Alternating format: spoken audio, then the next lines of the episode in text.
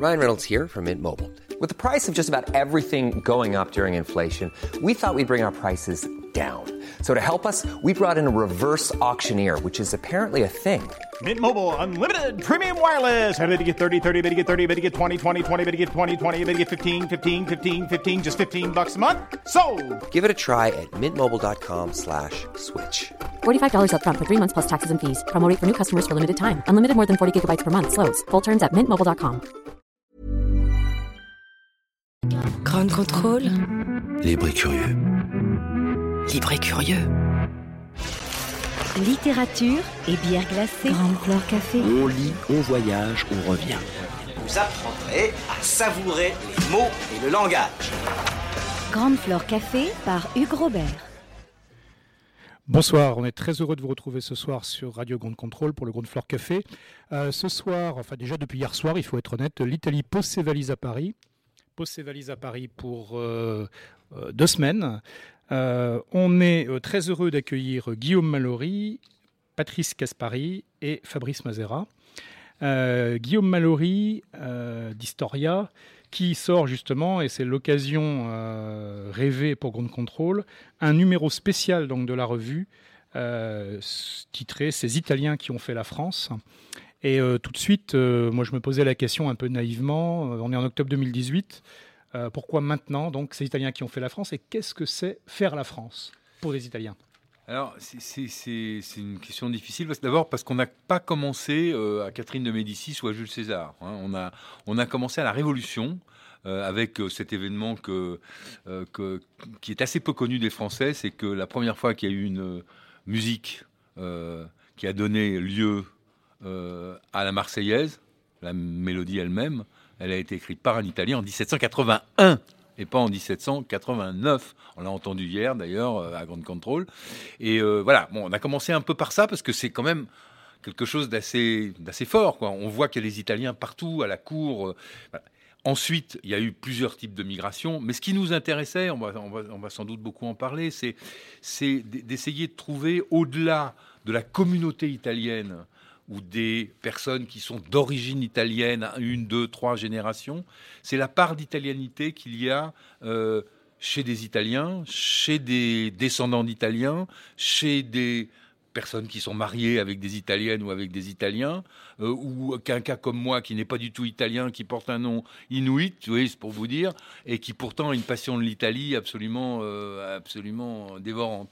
Donc voilà, c'est en fait, alors c'est parti après de, la conjoncture, de, la, de la, dirais, de la, du rapprochement entre moi qui, qui, souhaitait vraiment que ça, ce, ce- cet événement se fasse euh, depuis longtemps, et puis Alberto Toscano que je connais depuis très longtemps, qui est journaliste, qui est, qui est, qui a aussi une grande passion de l'histoire, avec qui on a travaillé à Historia, où on avait travaillé avant au Nouvel Observateur. Et qui était sur notre antenne il y a quelques semaines. Et qui était sur votre antenne euh, il y a quelques semaines pour son livre sur le vélo de Bartali. Euh, eh bien, là, on s'est dit, allez, on y va et on fait quelque chose de joyeux, de fort. Euh, comme, comme ce que je disais un peu hier, c'est comme on va euh, faire une pâte à la maison, voilà, et ben on est allé un peu plus loin. Et puis finalement, le, numéro, ça a commencé à s'enfler. Et au lieu de faire les 20 pages d'un dossier, on en a fait 100. Voilà.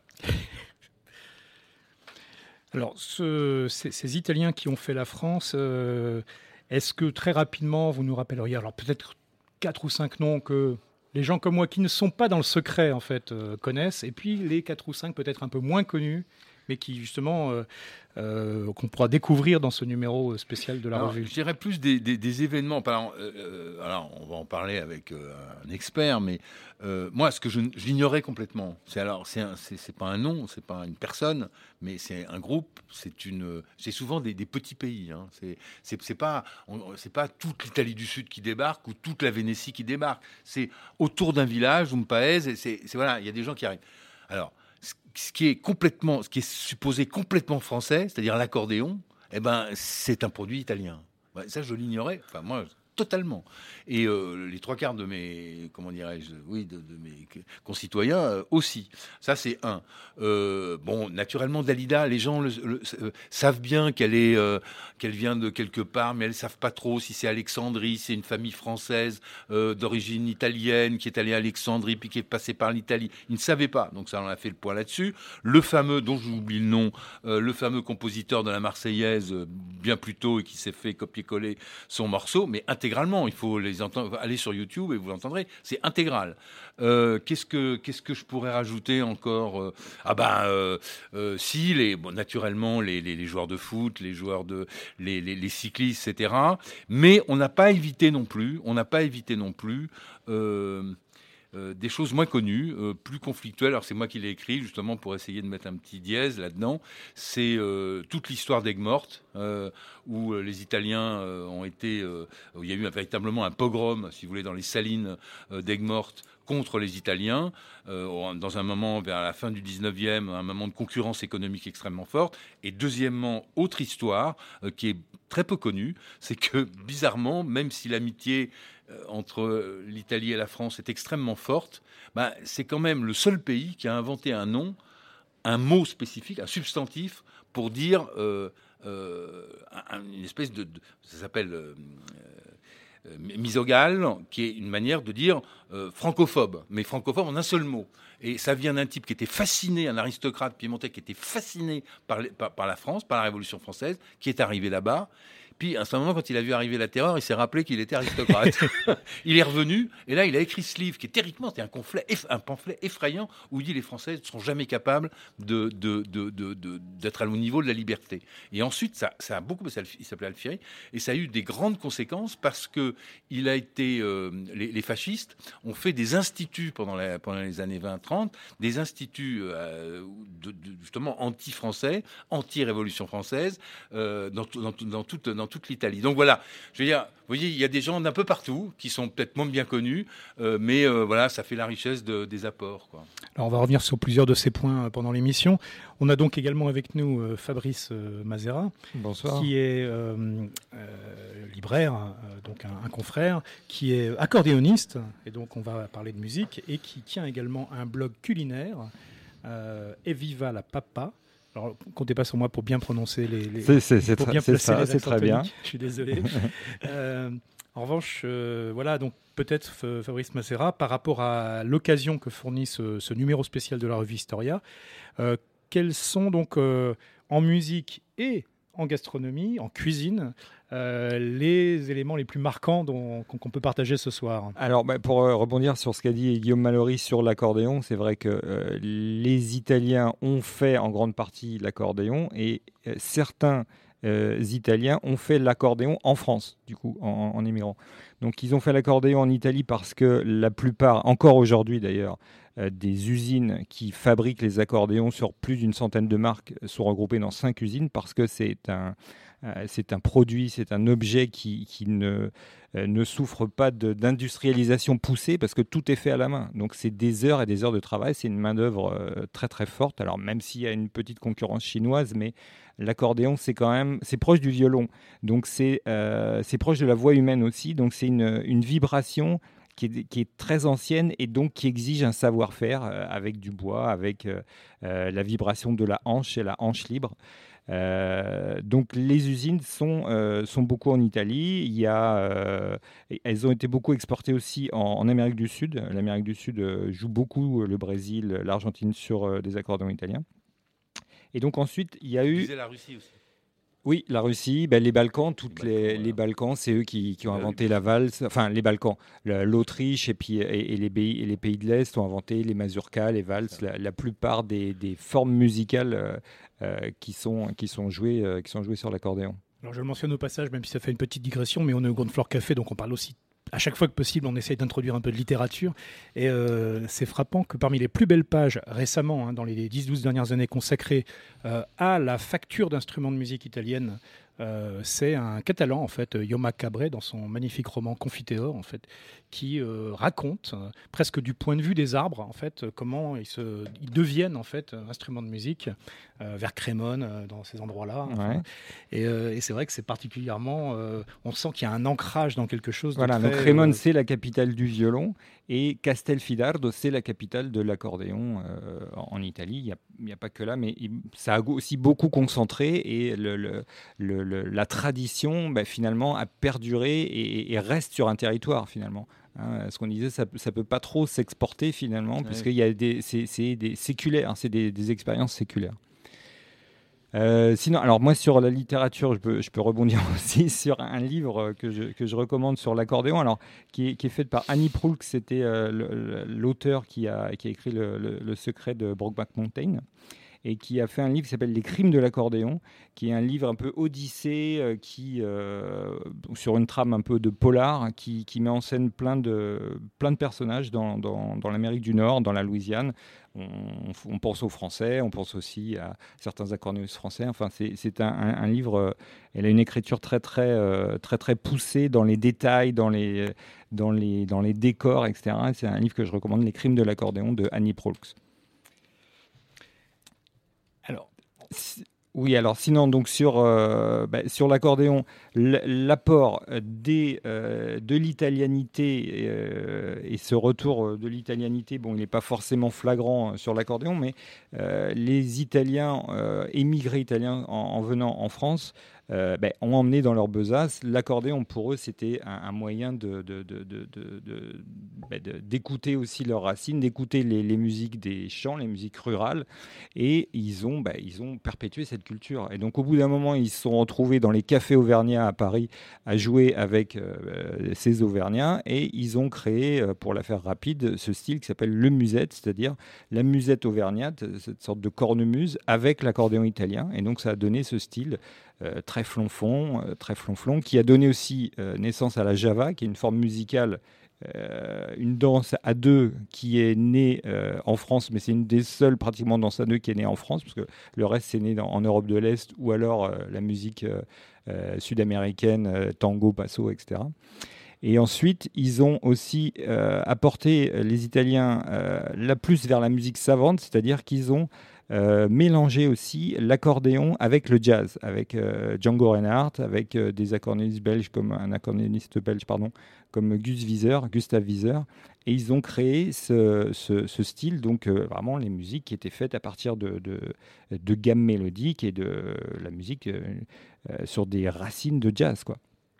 Voilà, donc ça c'était un peu l'apport des Italiens euh, sur, euh, sur, le, sur la musique et sur l'accordéon, puisque évidemment, ils l'ont importé dans leur bagage. Effectivement, on, sait, mais par ailleurs, mais on, a plus envie de, de parler ce soir d'accordéon, enfin, et de choses qui, justement, qui sont proches de nous, parce qu'il y a une dimension que, qui a été mentionnée, il y a une dimension savante dans tout ça, mais il y a aussi une dimension populaire, il y a une dimension ressentie, il y a quelque chose qui est un peu de l'ordre de l'intime de chacun, y compris, comme le mentionnait euh, Guillaume Mallory, quand les racines italiennes sont lointaines ou même inexistantes. Et donc il y a vraiment quelque chose qu'on a envie d'explorer autour de ça. Euh, du côté de la cuisine. Alors évidemment, la cuisine. Alors là, on est sur un retour à l'italianité, mais perpétuel, parce que la, cuisine italienne, finalement, c'est toujours, euh, est toujours plus ou moins été ancrée euh, en France. Alors sur Paris, évidemment, capitale gastronomique euh, par excellence. On a euh, à peu près 10% euh, des lieux de restauration à Paris qui sont des lieux de restauration de, de, cuisine italienne. Quoi. Donc la cuisine italienne, une cuisine complètement différente de, de, la cuisine française, une cuisine basée sur le produit, basée sur euh, vraiment la magnificence du produit et donc qui reste une cuisine qui, euh, qui quand même a, du mal à s'industrialiser. Moi, je sais que donc moi, je, suis originaire du Piacentino, vers Duché de Parme et du Duché de Piacenza. J'étais encore euh, l'éther de Verdi, je suis vraiment dans, ce coin-là. Et c'est frappant, il y a des, des, champs entiers, c'est la terre de la, de la tomate, des champs entiers de, de tomates, mais qui sont euh, non pas sur plan comme, euh, comme on en voit beaucoup chez nous, ou même hors sol comme on en voit aussi dans une culture un peu, un peu plus poussée, qui sont comme ça, qui s'étalent partout par terre. Et donc des grandes marques de, de, tomates euh, font, font, ces, font ces produits à partir de ça. Donc, euh, qu'est-ce qu'on peut dire sur la cuisine euh, Moi, j'explore donc sur mon blog la cuisine italienne et aussi la cuisine française, puisque j'ai les deux cultures. La cuisine française qui est basée, elle, sur les techniques, sur la gastronomie. Évidemment, ça partait des sauces, ça partait du beurre, ça partait de la crème, qui, sont complètement inexistants dans la cuisine. euh, dans la cuisine italienne, c'est un autre mode de pensée. C'est basé sur l'huile d'olive, sur des produits, sur le cochon, sur les légumes, évidemment. Et du coup, il faut, moi j'explore les deux en parallèle, mais euh, c'est vrai que c'est très difficile de, de, marier les deux. Alors il y a, y a certains cuisiniers qui arrivent à le faire, mais souvent qui ont été formés parce que la formation l'hôtellerie française a, a ses, euh, ses lettres de noblesse, et du coup euh, là aussi c'est resté euh, une grande expérience sur l'hôtellerie française, et du, euh, ils ont pu être formés avec des techniques françaises, mais en, essayant de marier quand même le- la simplicité, la convivialité d'une assiette à l'italienne. Est-ce qu'on peut dire quand même dans ce domaine ou pas hein, que justement peut-être depuis 20, 25 ans, euh, non pas qu'il y aurait une convergence, euh, le, mot serait évidemment beaucoup trop fort, mais qu'il y a des, échanges peut-être plus qu'avant entre euh, justement toute une évolution de la cuisine française qui s'est quand même en 25 ans beaucoup rapprochée du produit, tout en gardant son- son respect, sa force pour la technique, mais qui fait encore sans doute plus d'importance qu'avant euh, au produit lui-même. Et d'un côté, euh, une cuisine italienne, euh, qu'elle soit à l'étranger ou qu'elle soit en Italie elle-même, qui est plus friande aussi de techniques qu'auparavant. Est-ce qu'on sent qu'il y a quelque chose quand même dans ce domaine? C'est tout à fait juste, surtout avec, par exemple, je pense à des, chefs cuisiniers qui ont fait beaucoup évoluer la, la cuisine moderne française comme Robuchon ou Alain Ducasse, ont à un moment donné été vers cette cuisine de produits. Alain Ducasse a exploré pendant longtemps la cuisine méditerranéenne, même si ça n'est pas du tout, il n'a pas, euh, pas ouvert des restos italiens. euh, Il y a Guy Martin aussi, Guy Martin qui a beaucoup exploré le, chef du, du, euh, du Véfour, euh, qui a beaucoup exploré la cuisine italienne. Et, euh, et donc effectivement, il y, a ces, il y a ces échanges comme ça entre les deux. Alors les Italiens aussi se deviennent beaucoup plus chefs parce qu'il n'y avait pas cette, euh, cette culture du chef euh, cuisinier en Italie. hein. En Italie, c'était euh, bah, quelqu'un. Il y avait la, la mamma dans, les, dans les familles qui faisait. D'ailleurs, on peut rendre hommage aussi à toutes ces mamas qui ont un niveau de cuisine extraordinaire, extraordinaire, des plats très simples mais qui sont, qui sont somptueux. Quoi. Euh, et du coup, la France a apporté cette culture de chef, alors à tort ou à raison, après on peut, on peut en débattre, mais euh, du coup, les, les- voilà, les Italiens se structurent un peu plus parce que, euh, évidemment, l'Italie, la- la- les lieux de restauration sont moins structurés qu'en France à cause toujours de cette formation, de cette hôtellerie-restauration que, que nous avons ici en France. On parle de retour de l'itali- de l'italianité. Euh, on va faire une brève pause musicale en compagnie d'une chanson euh, célèbre qui donne son nom en fait au blog de Fabrice Macera, Eviva la Papa, et qui dont le nom complet euh, mentionne également ces vastes étendues de champs de tomates en fait. autour de Piacenza. Donc voilà, on va laisser la musique nous entraîner quelques minutes.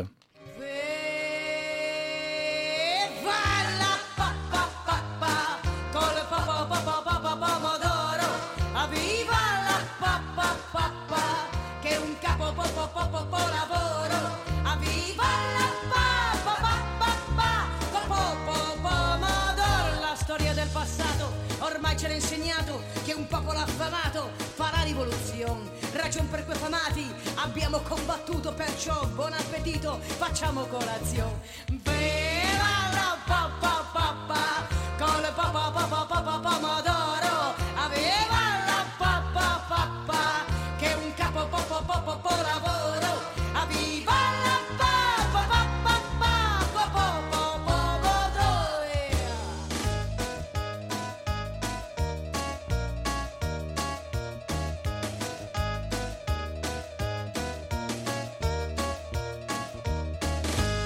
La pancia che borbotta è causa del complotto, è causa della lotta. Abbasso direttore, la zuppa ormai è cotta e noi cantiamo tutti, vogliamo detto fatto, la pappa al pomodoro.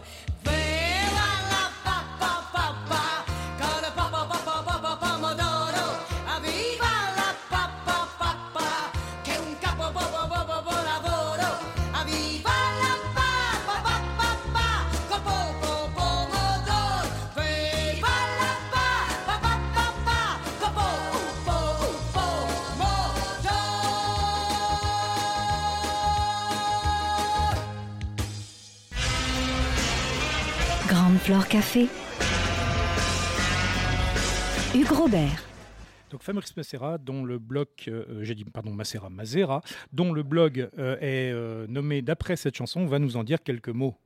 Oui, donc c'est une chanson qui, euh, qui est tirée d'un feuilleton en fait euh, sur la, la rail dans les années 60, euh, qui a été euh, qui, qui provient d'un roman d'un Florentin, euh, d'un roman du, du Settecento, je, crois, et euh, donc déjà toscan. Et euh, cette euh, cette recette dont parle la, la, la chanson, la papa col pomodoro, c'était un plat pauvre toscan fait à base de, de pain rassis, de pain recyclé de, tomates, de basilic, d'huile d'olive et de- et d'eau chaude. C'est comme ça que ça, va cuire. Et c'est euh, c'est divin, évidemment, avec des produits, euh, avec des bons produits. Tout, est dans le produit. Et c'est Nino Rota qui a signé la musique. Et Lina Wertmüller, la réalisatrice de ce feuilleton, a, écrit les paroles. Et c'est la- l'actrice du, feuilleton qui chante euh, Rita Pavone, une grande chanteuse italienne. C'est comme ça qu'à partir d'un plat pauvre, hein, qui est effectivement un de ces signes distinctifs d'une cuisine qui part des produits, mais qui euh, les exploite au maximum parce qu'elle n'a au, départ que ça, hein, que, les produits et pas toute la technicité et les, et les coûts qui vont avec, qu'on arrive effectivement en pleine culture savante, euh, cinématographique et Oui, et donc c'est vraiment aussi un, vraiment un symbole de ce retour en italianité. Justement, à Grande Contrôle, il y a pas mal de, lieux de restauration comme ça qui, qui, visent à, rendre une cuisine simple, une cuisine conviviale, une cuisine camarade. Et, les gens, les trentenaires, les, les quarantenaires aiment, ce, ce côté-là et on la retrouve beaucoup dans, dans, la cuisine italienne. Juste une chose, c'est vrai que on m'a toujours dit que la cuisine italienne, d'abord une cuisine populaire, familiale, et la cuisine française est plutôt celle des chefs, celle qui est élaborée, une cuisine de cour, voilà. Exactement. Et une cuisine de cour qui est déclinée après, euh, mais Qui euh, redescend voilà, qui redescend, qui redescend. Et, et les Italiens ont ça, ont ce- ont ça de- d'extraordinaire, c'est qu'ils ont fait à la fois euh, la pizza, qui est bon, on trouve des choses monstrueuses aux États-Unis qui s'appellent pizza, bon, mais il y a les pizzas partout. Et en même temps, c'est eux qui ont déclenché le slow food et euh, Italie EAT euh, voilà, aujourd'hui, qui est basé sur le produit, la revalorisation du produit. Donc on a ces deux extrêmes, quoi. Ouais, ouais, et les, les, A- les Américains et aussi les Allemands. Les Allemands sont les plus grands producteurs de pizza sur, surgelée au monde. Ils ont des usines qui sortent des centaines de milliers de produits tous les jours. Refermons la parenthèse. sur cet aspect culinaire, effectivement, je, alors je, je mentionnais juste dans- pour, pour rebondir sur ce que disait euh, Guillaume Mallory, euh, on voit aussi hein, qu'il y a, il y a quelque chose qui est à l'œuvre et ça rejoint probablement le, le slow food dont on a parlé aussi il y a, juste avant l'été en fait sur cette antenne. Euh, il y a 30 ans en fait, la cuisine dite bourgeoise. Le, le mot là n'a pas de connotation politique, il a cette connotation justement de cuisine qu'on fait chez soi par rapport à une cuisine qu'on fait euh, à l'extérieur euh, était totalement méprisé en France. Et il y a eu un travail de, de nombreux restaurateurs, certains très euh, capés, d'autres beaucoup moins, mais pour retravailler en disant finalement un, un bon bœuf bourguignon, euh, un navarin d'agneau, euh, c'est quelque chose qui a un mérite en fait, qui est, qui est pas nécessairement aussi acrobatique que, que des plats. Et ben, je pense que ça, ça s'inscrit là-dedans aussi. L'italianité, qui était traditionnellement comme ça une cuisine familiale, a fait écho aussi parce qu'on s'est dit en France, ben, Oui. dans nos régions, on a des plats mijotés, on a des ragoûts, on a des choses qui sont euh, et qui reviennent aussi beaucoup, euh, à, beaucoup à la mode, qui sont tendancielles aujourd'hui. Voilà, donc euh, ça rejoint ce que disait tout à l'heure Guillaume Mallory, et moi je, je suis très content parce que je crois que je ne l'avais pas réalisé avant ce soir, que euh, cette italianité est effectivement beaucoup plus subtile et beaucoup plus profonde que ce qu'on imaginerait de premier abord, qu'elle ne se limite pas effectivement et qu'il n'y a pas besoin qu'il y ait une, connota- un- une consonance pardon, italienne en fait dans le nom pour que ça euh, produise des effets euh, assez profonds. Et justement, euh, avec nous, nous avons donc Patrice Gaspari, euh, donc, euh, qui confectionne, et, j'utilise à dessein ce mot un, un peu d'artisan en fait, mais une revue qui s'appelle La Voce, donc le magazine des Italiens de France. Alors je ne vais pas prononcer en italien, enfin la Rivista degli Italiani in Francia. Et eh, non è male, va. Va bene. Donc une revue magnifique hein, dont, dont on va un peu explorer le contenu parce qu'il est à la fois varié et qu'il est euh, évidemment totalement dans notre sujet de ce soir. J'avais juste une petite question parce que euh, j'ai réalisé en fait que la Voce avait aussi sa je ne sais pas si sa maison mère ou sa, maison d'origine en fait en Italie, donc, euh, et qu'il y a quand même des différences substantielles au-delà de la présence de la langue française à côté de la langue italienne dans euh, la voce euh, ici, en termes justement du contenu, comment finalement on conçoit un contenu pour des Italiens ou des gens qui s'intéressent à la culture italienne en France? Eh, eh- bien, bon, déjà, bon, buonasera à tutti, et puis on va parler en français comme ça. Effectivement, euh, le- le- la Voce, ça s'appelle la Voce dei Italiani in Francia, c'est-à-dire la revue des Italiens de France. On a voulu absolument se démarquer des Italiens qui étaient restés en Italie, parce que c'est vrai qu'il y a une grosse déchirure entre les Italiens qui ont émigré, quel que soit le, le pays où ils sont allés, et les, émigrés, et les Italiens qui sont restés en Italie. Et entre ces deux, euh, on va dire, communautés, euh, est née avec le temps une, différence importante. Et les Italiens qui étaient à l'extérieur, c'est-à-dire que tous ceux qui ont émigré ont été en quelque sorte les premiers représentants des produits italiens. Et, on estime que l'activité qui est, économique d'exportation qui est née en Italie, générée par ces Italiens qui étaient, qui étaient partis, a pris une part considérable et a aidé l'Italie à sortir des, euh, de la période d'après-guerre, à, à l'époque où il y a eu les, les- grosses, les grosses euh, émigrations. Euh, je voulais juste re- rebondir parce que euh, on parle de la gastronomie. Effectivement, euh, on aime, on aime ça. Et à l'intérieur de notre de notre magazine, on a effectivement une rubrique qui s'appelle La Voce de la Gastronomia, qui euh, qui présente dans chaque dans chaque édition une recette à base de pâtes et l'histoire de ces pâtes. Parce que effectivement, par rapport à la France qui a beaucoup centralisé et qui a centralisé un petit peu tout, même la gastronomie, l'Italie est restée quand même très campaniliste, très régionale. Et, donc, chaque pâte a son histoire. Tout à l'heure, euh, Fabrice nous a parlé de la pâte al pomodoro, mais il y a euh, autant de régions et autant de plats, et, dans chaque région, une multitude de diversité, de déclinaisons des, plats, parce qu'effectivement, la cuisine est faite par la mame, et, la mame, elle utilise les ressources locales. Donc, euh, pour nous, c'était très important de faire cette rubrique gastronomique avec une partie l'histoire du produit et puis après son exploitation, sa, recette. Voilà, ça c'est une, c'est une, démarche et c'est fait. euh, cette rubrique est, euh, est gérée par un franco-italien qui a vécu toute son, activité professionnelle euh, en Bourgogne et puis qui est retourné aux, sources dans la région en Toscane notamment et qui de là-bas euh, nous concocte ses, menus et euh, va à la recherche des, produits régionaux pour, faire ses, menus. Vous parliez tout à l'heure des deux langues.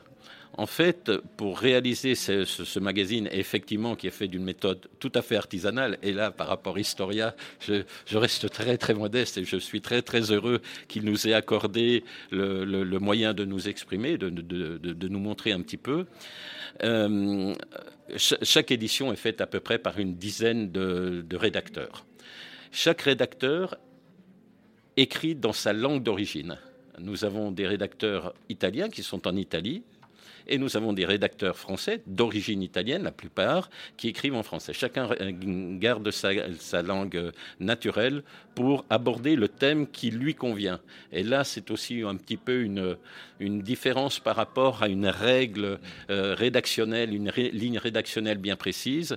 On laisse chaque rédacteur s'exprimer sur un sujet. Bien entendu, on donne une ligne, on donne, on donne un thème, mais chacun le traite comme il veut et moi, je m'interdis tout sabrage de texte. Je- on, est, on est tous grands, on doit faire attention à ce qu'on écrit. Je le, le lis, bien sûr. On en reparle si jamais ça déborde un petit peu. je peux en Mais- témoigner, d'ailleurs.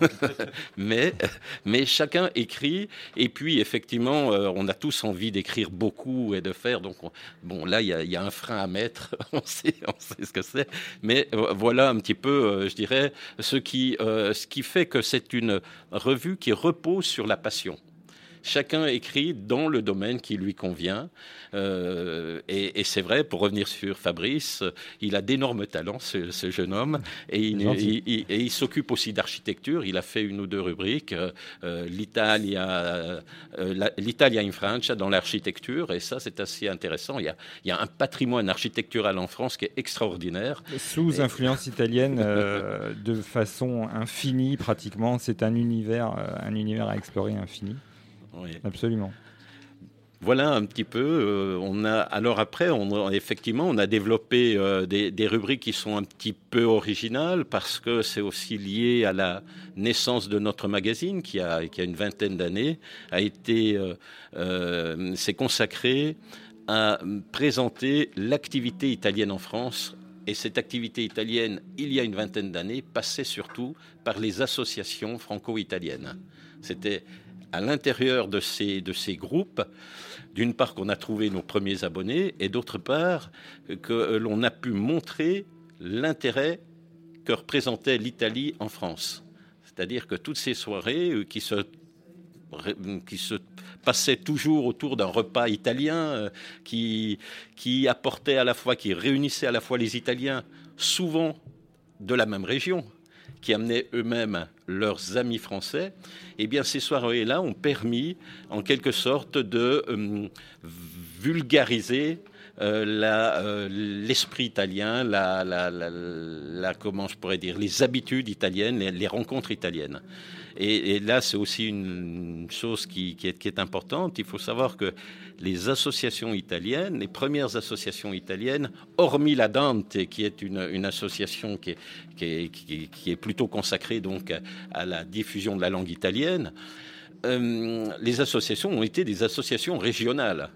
C'était euh, les Frioulans qui se retrouvaient avec les Frioulans, c'était les Siciliens avec les Siciliens, c'était euh, les, les Piémontais. Bon, on va faire, on, peut faire toutes les régions. Et à l'intérieur, et par exemple, on a le cas sur euh, les Ciociari, c'est-à-dire les Lazia, le, Latium, la, la, la, la partie qui se trouve entre Rome et Naples.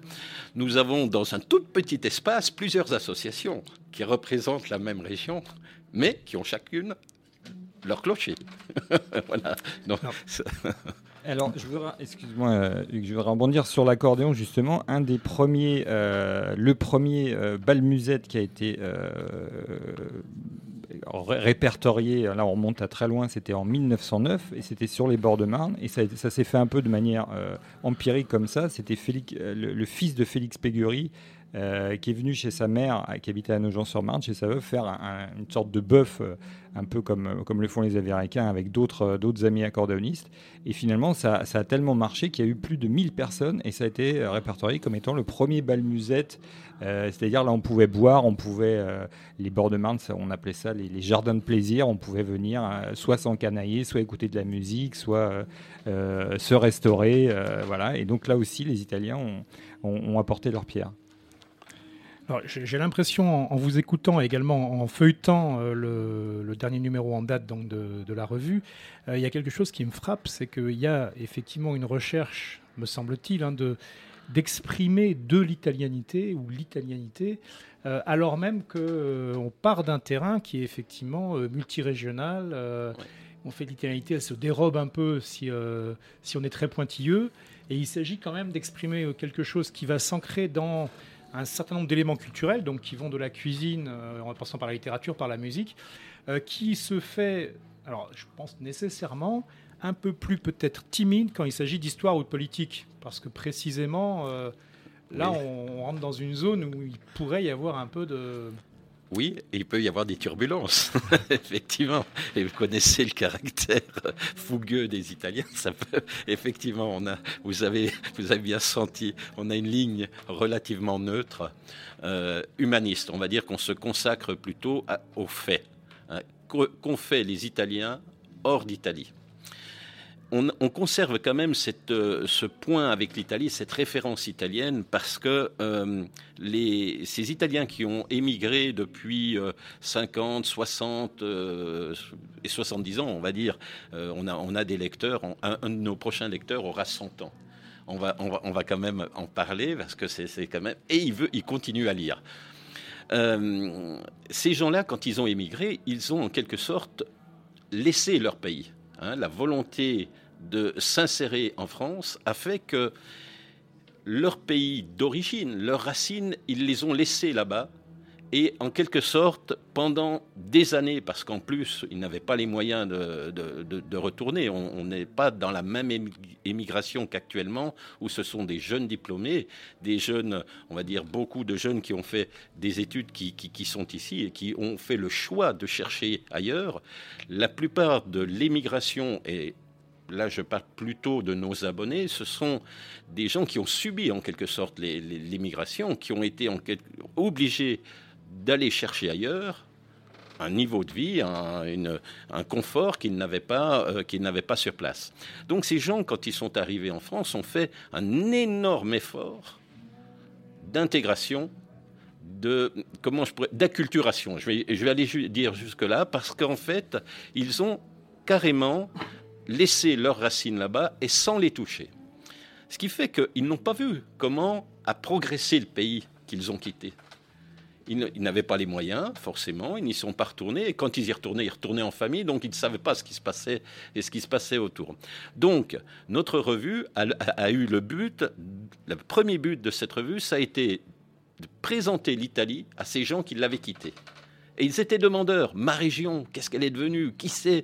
Quelle, quelle personnalité? Qu'est-ce que- qu'est-ce qui s'est passé Etc.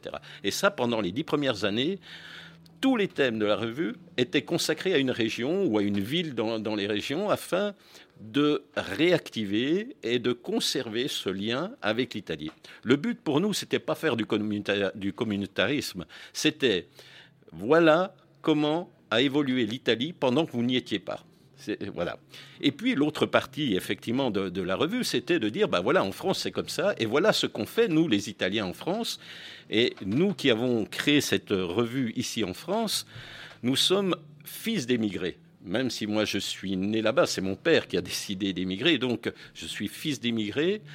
Comme la plupart des gens qui ont créé cette revue ici en France, et notre but à nous, ça a été de maintenir cette culture italienne, et de pouvoir la valoriser pour pouvoir la transmettre, pour pouvoir la mieux la faire connaître et pour pouvoir la transmettre. C'est un petit peu le but de, ce magazine qui s'appelle le- le- la revue des Italiens de France. J- J'avais une question qui est peut-être un tout petit peu enfin, provocatrice, mais en tout cas euh, enfin, pas, du tout malveillante. Je me posais cette question en, en vous écoutant à nouveau et en parcourant euh, la revue. Est-ce que paradoxalement, euh, cette italianité en fait, n'est pas exprimée de façon plus forte et plus homogène tout en respectant les différences par justement des Italiens hors de France que par des Italiens euh, en Italie. Pourquoi? Parce que ne serait-ce que, enfin moi me semble-t-il, hein, euh, dans l'expérience personnelle et puis également ce qu'on veut dire, que un, Italien en France, qu'il soit de première, de deuxième ou troisième immigration, est un Italien. Il n'est pas un Romagnol, un Sicilien ou un Calabrais, il est un Italien. Donc il est un peu forcé aussi de, de, de créer l'italianité. Oui. Euh, Oui, alors euh, effectivement, c'est une très belle remarque. Et une anecdote, on a essayé de présenter notre revue aux jeunes Italiens qui arrivaient. Mais eux, ça ne les intéresse pas. L'Italie la quitte, ils ne veulent pas euh, qu'on leur reparle de l'Italie. Et nous, la, manière dont on présente l'Italie, effectivement, c'est une Italie globale. Bien sûr, il y a les régions à l'intérieur, mais on présente toujours l'Italie d'une manière globale. À nos yeux, jamais on ne pourrait couper l'Italie en deux. Moi, quand j'étais petit, petite anecdote, on a encore un petit peu de temps. Quand j'étais petit, mon cousin me disait, bah, tu vois, entre Gênes et Bologne, si on tirait un trait, nous qui sommes du Nord, on serait plus riches que la Suisse. Voyez-vous, c'était, c'était l'esprit. Et ça, c'est resté. C'est resté dans beaucoup, beaucoup d'esprits italiens dans la péninsule. Hein, et c'est ça. Et ce qu'on n'a pas, nous, ici en France, on ne veut absolument pas ça. C'est pas ça l'Italie. L'Italie, c'est toutes les ressources qui naissent de toutes les régions et de toutes les personnalités. C'est la fantaisie, c'est la créativité italienne. C'est vrai qu'un Italien, même dans, dans les situations les plus dures, il cherchera toujours à trouver une solution. Et c'est ça qu'on veut présenter. C'est sous cette forme-là qu'on présente la revue. Et c'est vrai qu'on, présente toujours l'Italie sous son aspect le plus flatteur qui fait qu'on ne parle pas des choses difficiles, dures, type mafia, type politique, parce que pour nous, c'est une bouteille, bouteille d'encre, euh, voilà, qui, qui n'en finirait pas. Alors sur cet aspect-là, je vais juste enfin, vous poser une question, mais un, peu à tous les trois, hein, mais sur, euh, sur deux personnages euh, de la scène littéraire en fait, hein, mais qui sont des personnages importants, no- notamment parce qu'ils sont extrêmement connus en Italie et hors d'Italie. Euh, pour des raisons complètement différentes, euh, et je vais vous dire pourquoi. Enfin, mais vous le savez, hein, l'un est Roberto Saviano, l'autre est Andrea Camilleri. Euh, je vais commencer par Andrea Camilleri. Non, mais je, je trouve frappant parce qu'on parlait tout à l'heure justement de, de, de l'art culinaire. Andrea Camilleri, donc bon, mondialement célèbre aujourd'hui, enfin traduit dans toutes les langues ou presque, pour son œuvre euh, littéraire globale, mais surtout effectivement pour son commissaire euh, Salvo Montalbano, qui lui-même est un hommage à Manuel Vasquez Montalban, donc un Catalan qui avait créé euh, une vingtaine d'années plus tôt un personnage de détective qui était un détective cuisinier, donc qui adorait cuisiner et qui dans ses euh, romans euh, mettait les recettes en fait euh, sous des formes. Bon, il n'y avait pas un encart, hein, puis ça coûte cher à produire les encarts dans, des éditions de poche, mais euh, en tout cas c'était présent. Et c'est vrai que le, le personnage de Camilleri est quelqu'un qui, au-delà du, du fait qu'il se plonge et il plonge sa lectrice ou son lecteur avec lui dans une réalité sociale, culturelle et de ce que vit la Sicile, non pas tant d'ailleurs sur les aspects euh, les plus euh, mafieux qui sont une toile de fond mais presque ordinaire, mais sur des défis plus contemporains, sur des questions de trafic de drogue, de trafic d'êtres humains, etc. Mais qui a toujours cette, euh, part qui, fait, je crois, le charme et qui explique, à mon sens, Camilleri, c'est la, joie de vivre, le fait que justement une cuisine emblématique, c'est-à-dire simple, c'est toujours très simple, c'est un, un, poisson, un bon poisson bien grillé. euh, et alors bon, après, comme c'est le comme c'est Montalbano, il a tendance à en prendre plutôt 10, là où quelqu'un normal en prendrait peut-être deux ou trois. Mais, parce mais donc il- voilà, il y a Camille Eric. Est-ce que c'est quelqu'un qui représente quelque chose par rapport à cette Parce que oui, c'est sicilien, mais ça incarne pour beaucoup euh, l'Italie. Si je peux dire deux- mots et puis je laisserai, la parole. Euh, Camilleri, oui, il, euh, il est très connu en France. Il est très connu en France. Il faut savoir que la diffusion du livre en Italie n'est pas tout à fait la même qu'en France, et que justement toute cette euh, euh, prolifération, on va dire, de toute cette créativité noie quelquefois les, comment je dirais des auteurs qui qui font leur, leur succès en dehors des, des, des, des- frontières italiennes. Bon, mais Camilleri, malgré tout, grâce à la télévision, est, devenu, euh, est devenu aussi un, comment je dirais, un auteur euh, reconnu aussi en Italie.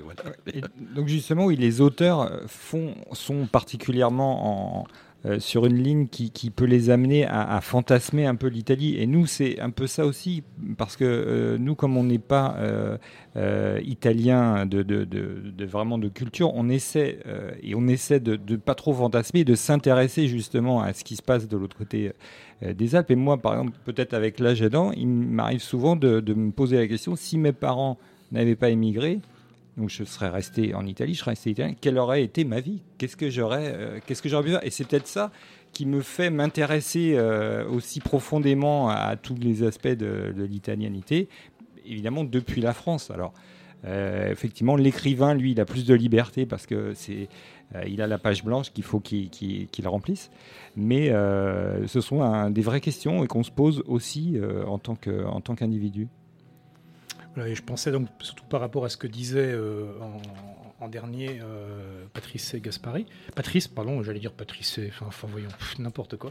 Patrice Gaspari, euh, ce qu'il disait effectivement à propos du fait de montrer, et, et sans complaisance, mais simplement par. par recherche de parler au plus grand nombre de ce qui les intéresse, donc de parler plutôt des bons côtés enfin de, de- de l'Italie que des mauvais côtés. Euh, effectivement, et on pouvait mentionner bah, Roberto Saviano, euh, qui euh, construit un, un succès littéraire et euh, politique, sociopolitique, en fait, en Italie et en dehors, en euh, pointant, et il est évidemment ni le premier, euh, ni certainement euh, tristement le dernier, en fait, à, parler donc, en, l'espèce de la Camorra napolitaine, mais à en parler d'une façon peut-être où il est le premier à en parler d'une façon euh, à ce point contemporaine, c'est-à-dire en utilisant en fait des, des moyens littéraires qui sont ceux du, du reportage de non-fiction. euh, donc ça, c'était évidemment Gomorrah. Et puis effectivement, comme on l'a mentionné pour Camilleri, il y a le fait qu'ensuite le cinéma et la télévision s'en emparent, et qu'aujourd'hui, on le sait, et c'est valable pour à peu près tout le monde. Euh, la télévision et, le cinéma, sont des chambres d'amplification euh, que aucun roman aujourd'hui ne, sait atteindre tout seul. Donc du coup, est-ce que Roberto Celeno, c'est quelqu'un dont on a quand même envie de, parler parce que c'est aussi euh, ce qu'il raconte, c'est aussi une partie de l'Italie, même si c'est une partie qui fait pas plaisir. euh, ou est-ce qu'on se dit bon bah oui, il y a, déjà suffisamment de gens pour en parler, on va se concentrer sur d'autres choses. Je sais pas.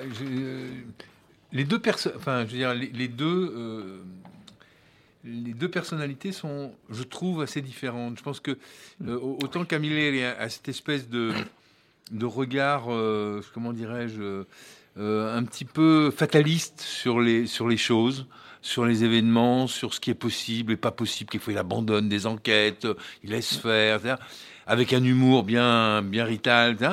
Autant Saviano, lui, est dans une problématique euh, beaucoup plus grave, beaucoup plus militante, beaucoup plus investie. Enfin, les deux sont, passionnants. hein, je veux dire. Euh, mais c'est vrai, euh, c'est vrai. Enfin, moi, j'ai été très frappé par la dernière interview au Monde de, de, de Saviano, qui dit euh, attendez, vous voulez savoir votre futur, regardez l'Italie. Je veux dire, ça en français. Je veux dire, et de manière très très intelligente. Enfin, c'est pas un truc, c'est pas un jeu de mots, Donc voilà, moi j'ai L'Italie, c'est ça, c'est la multiplicité, quoi. Je veux dire, euh, on a une littérature à Trieste qui n'a rien à voir avec la littérature romaine. On, voilà, on a, des espèces de. Et c'est pas simplement parce que c'est régional, c'est aussi parce que ça appartient à des bouts d'empires différents. Euh, la romanité, euh, je sais plus comment il s'appelait, le, fameux, le fameux écrivain romain qui, écrit en dialecte. Et puis euh, à Trieste, où il y a pratiquement 60% de, la littérature italienne. Voilà, bon, Gad, voilà. Mmh. 60% 50% la littérature italienne. Et là, bon, c'est un tout autre. Ça, ça ouvre vers l'Europe, centrale. C'est, voilà, Trieste, c'est, comme c'était le port de. On l'oublie toujours, mais c'était le port de Vienne. Hein. Donc, euh, c'est, devenu la capitale du Frioul. Et c'est devenu la capitale du Frioul. Et, la porte, oui, la porte de l'Orient. C'est vrai, c'est vrai pour l'Italie. Je voudrais, oui, je voudrais revenir sur Saviano et c'est tout à fait vrai ce que vient de dire Guillaume. On a, il s'est engagé dernièrement, euh, justement contre. Bon, on va pas, on va pas, faire de politique, mais c'est vrai que c'est quelqu'un qui est dans la réalité et qui la voit de la manière la plus sombre euh, on a besoin de ces gens-là. On a besoin de ces gens-là. Euh, c'est vrai qu'au niveau de la Voce, on a fait un ou deux articles parce qu'on ne veut pas être moralisateur. En fait, les Italiens font ce qu'ils veulent chez eux. Hein, ils sont, voilà, comme, comme les Français feraient chez- euh, bien. Ceci dit, on a besoin de, de mettre en avant des gens qui prennent des risques. Et réellement, ce type-là, euh, on lui doit, on doit lui rendre hommage parce qu'il a pris des risques. Il continue à en prendre malgré toutes les pressions qu'il peut avoir, et on sait qu'il a des pressions. Et quand on voit, par exemple, allez, on va, on va rebondir sur une petite chose actuelle, qu'on sait euh, euh, remet en cause une manière d'accueillir les migrants. Cette manière qui était tout à fait unique et tout à fait originale, qui était de dire voilà, on a des, on a des, des régions, des villages qui se dépeuplent, eh bien, on va mettre des, des migrants dedans. L'expérience de Riace, aujourd'hui qui est remise en cause, est une expérience gagnante, même si économiquement elle coûte quelque chose, mais qu'est-ce qui ne coûte rien Hein, c'est voilà. Donc, et, et cette expérience-là où les migrants se sont appropriés d'une manière tout à fait officielle et tout à fait légale des euh, ruines pour en refaire un bourg actif économiquement en voie de développement, a été un exemple pour d'autres villages. Et aujourd'hui, face à ça, on veut recréer des concentrations et des ghettos. C'est normal que Saviano se mette contre cette, contre cette idée-là, parce que, quelque part, effectivement, c'est un repère pour les jeunes Italiens. Voilà, mais je crois que c'est important et on, on approche de, de- de- de la fin du temps qui est imparti à notre émission. Je crois que c'est important effectivement de, se dire et d'avoir en tête que je crois que vous, vous tous, et puis cette semaine, enfin ces deux semaines à Ground Control en sont un témoignage et tout, tout le travail que vous faites euh, au, au quotidien, toute l'année. Alors peut-être de façon plus générale chez Historia, de façon plus spécialisée chez La Voce et chez, et je vais essayer de le reprononcer correctement, Eviva la Papa. Euh, euh, qui a effectivement une Italie qui n'est pas du tout une Italie rêvée, qui est une Italie authentique, forte, euh, euh, dans ses multiplicités, justement, dans ses côtés parfois fragmentés, mais qui sait se rassembler, en tout cas dans nos esprits au moment nécessaire. Et, c'est celle-là, évidemment, qui, nous plaît, mais ce qui ne- n'en empêche pas et ne doit pas amener à ignorer, en fait, ce qui peut être effectivement problématique ou gênant, parce que, et je crois que là je rejoins ce que, ce dit Roberto Saviano, pas sous la même forme, mais parce que c'est pas parce que ça se passe en Italie ça ne nous concerne pas tous, enfin, et, de même. Et donc euh, voilà, je, suis très très heureux, je vous remercie. Donc euh, Guillaume Mallory, euh, Patrice Gaspari et Fabrice Mazera d'avoir accepté de participer à cette émission. Euh, la semaine prochaine, on poursuivra en fait euh, la thématique avec en compagnie de Serge Cadrupani. On parlera de, polar italien et un peu de polar français, parce que et je, le mentionne une dernière fois dans la superbe revue donc La Voce, euh, la partie littéraire euh, est euh, pas du tout négligeable, elle est même euh, assez étendue. Et euh, à côté de zoom en fait sur des choses qui se passent effectivement en Italie, euh, il y a tout un travail qui est fait de euh, détecter, de mettre en avant aussi les influences réciproques entre France et Italie au plan de la littérature. Et c'est évidemment quelque chose qui nous tient à cœur tout particulièrement euh, au Gros de Flore Café. Donc on se retrouve la semaine prochaine. Merci à toutes, merci à tous. Merci beaucoup.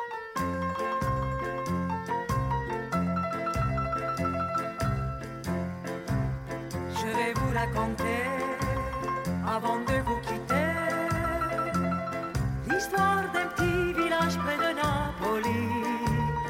Nous étions quatre amis, au bal tous les samedis, à jouer, à chanter toute la nuit. Giorgio à la guitare, Sandro à la mandoline. Moi je dansais en frappant du tambourin. Mais tous ceux qui venaient, c'était pour écouter celui qui faisait battre tous les cœurs. Et quand il arrivait, la foule s'écriait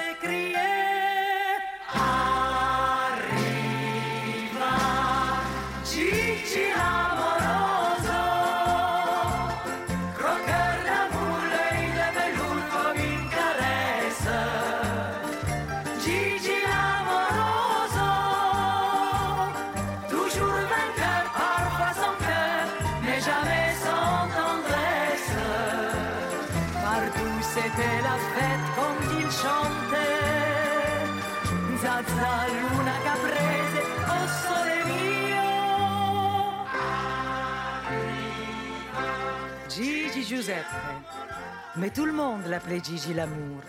Et les femmes étaient folles de lui. Toutes. La femme du boulanger qui fermait sa boutique tous les mardis pour aller. La femme du notaire qui était une sainte et qui n'avait jamais trompé son mari auparavant.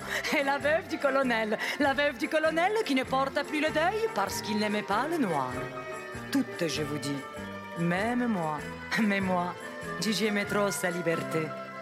Jusqu'au jour où une riche américaine, à grands coups de je t'aime, lui proposa d'aller jusqu'à Hollywood. Tu seras le plus beau de tous les carousaux. Lui disait-elle jusqu'à en perdre haleine. Nous voilà à la gare avec tous nos mouchoirs. Le cœur serré, par ce grand départ. Était fiers qu'il dépasse nos frontières. Gigi partait conquérir l'Amérique. Et quand il arriva, le village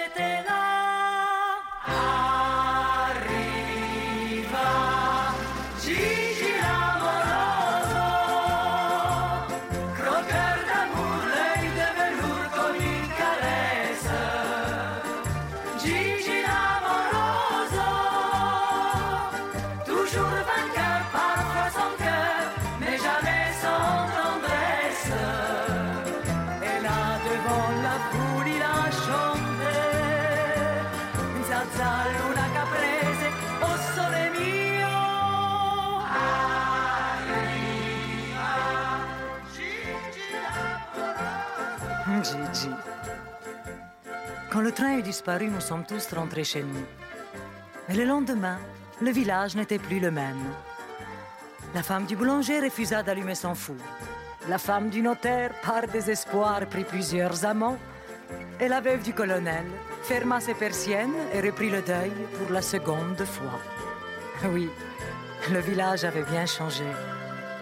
Et moi Les années ont passé, cinq hivers, cinq étés. Non news, c'était good news, on nous avait dit. Il a fallu du cran, du courage et du temps pour arriver à continuer sans lui. Et malgré son absence, la nuit dans le silence, on nos costumes et nos instruments. On entendait venir comme une larme un soupir fond de la salle cette mélodie.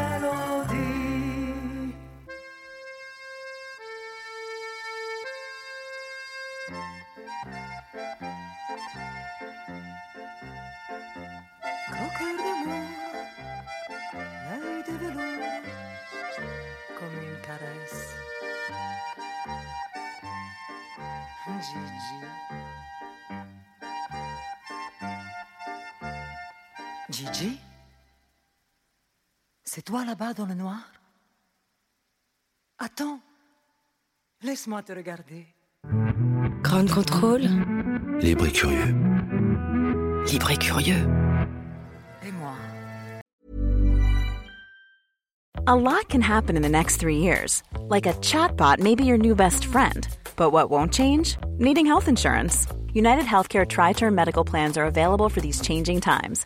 Underwritten by Golden Rule Insurance Company, they offer budget friendly, flexible coverage for people who are in between jobs or missed open enrollment. The plans last nearly three years in some states, with access to a nationwide network of doctors and hospitals. So, for whatever tomorrow brings, United Healthcare Tri Term Medical Plans may be for you. Learn more at uh1.com.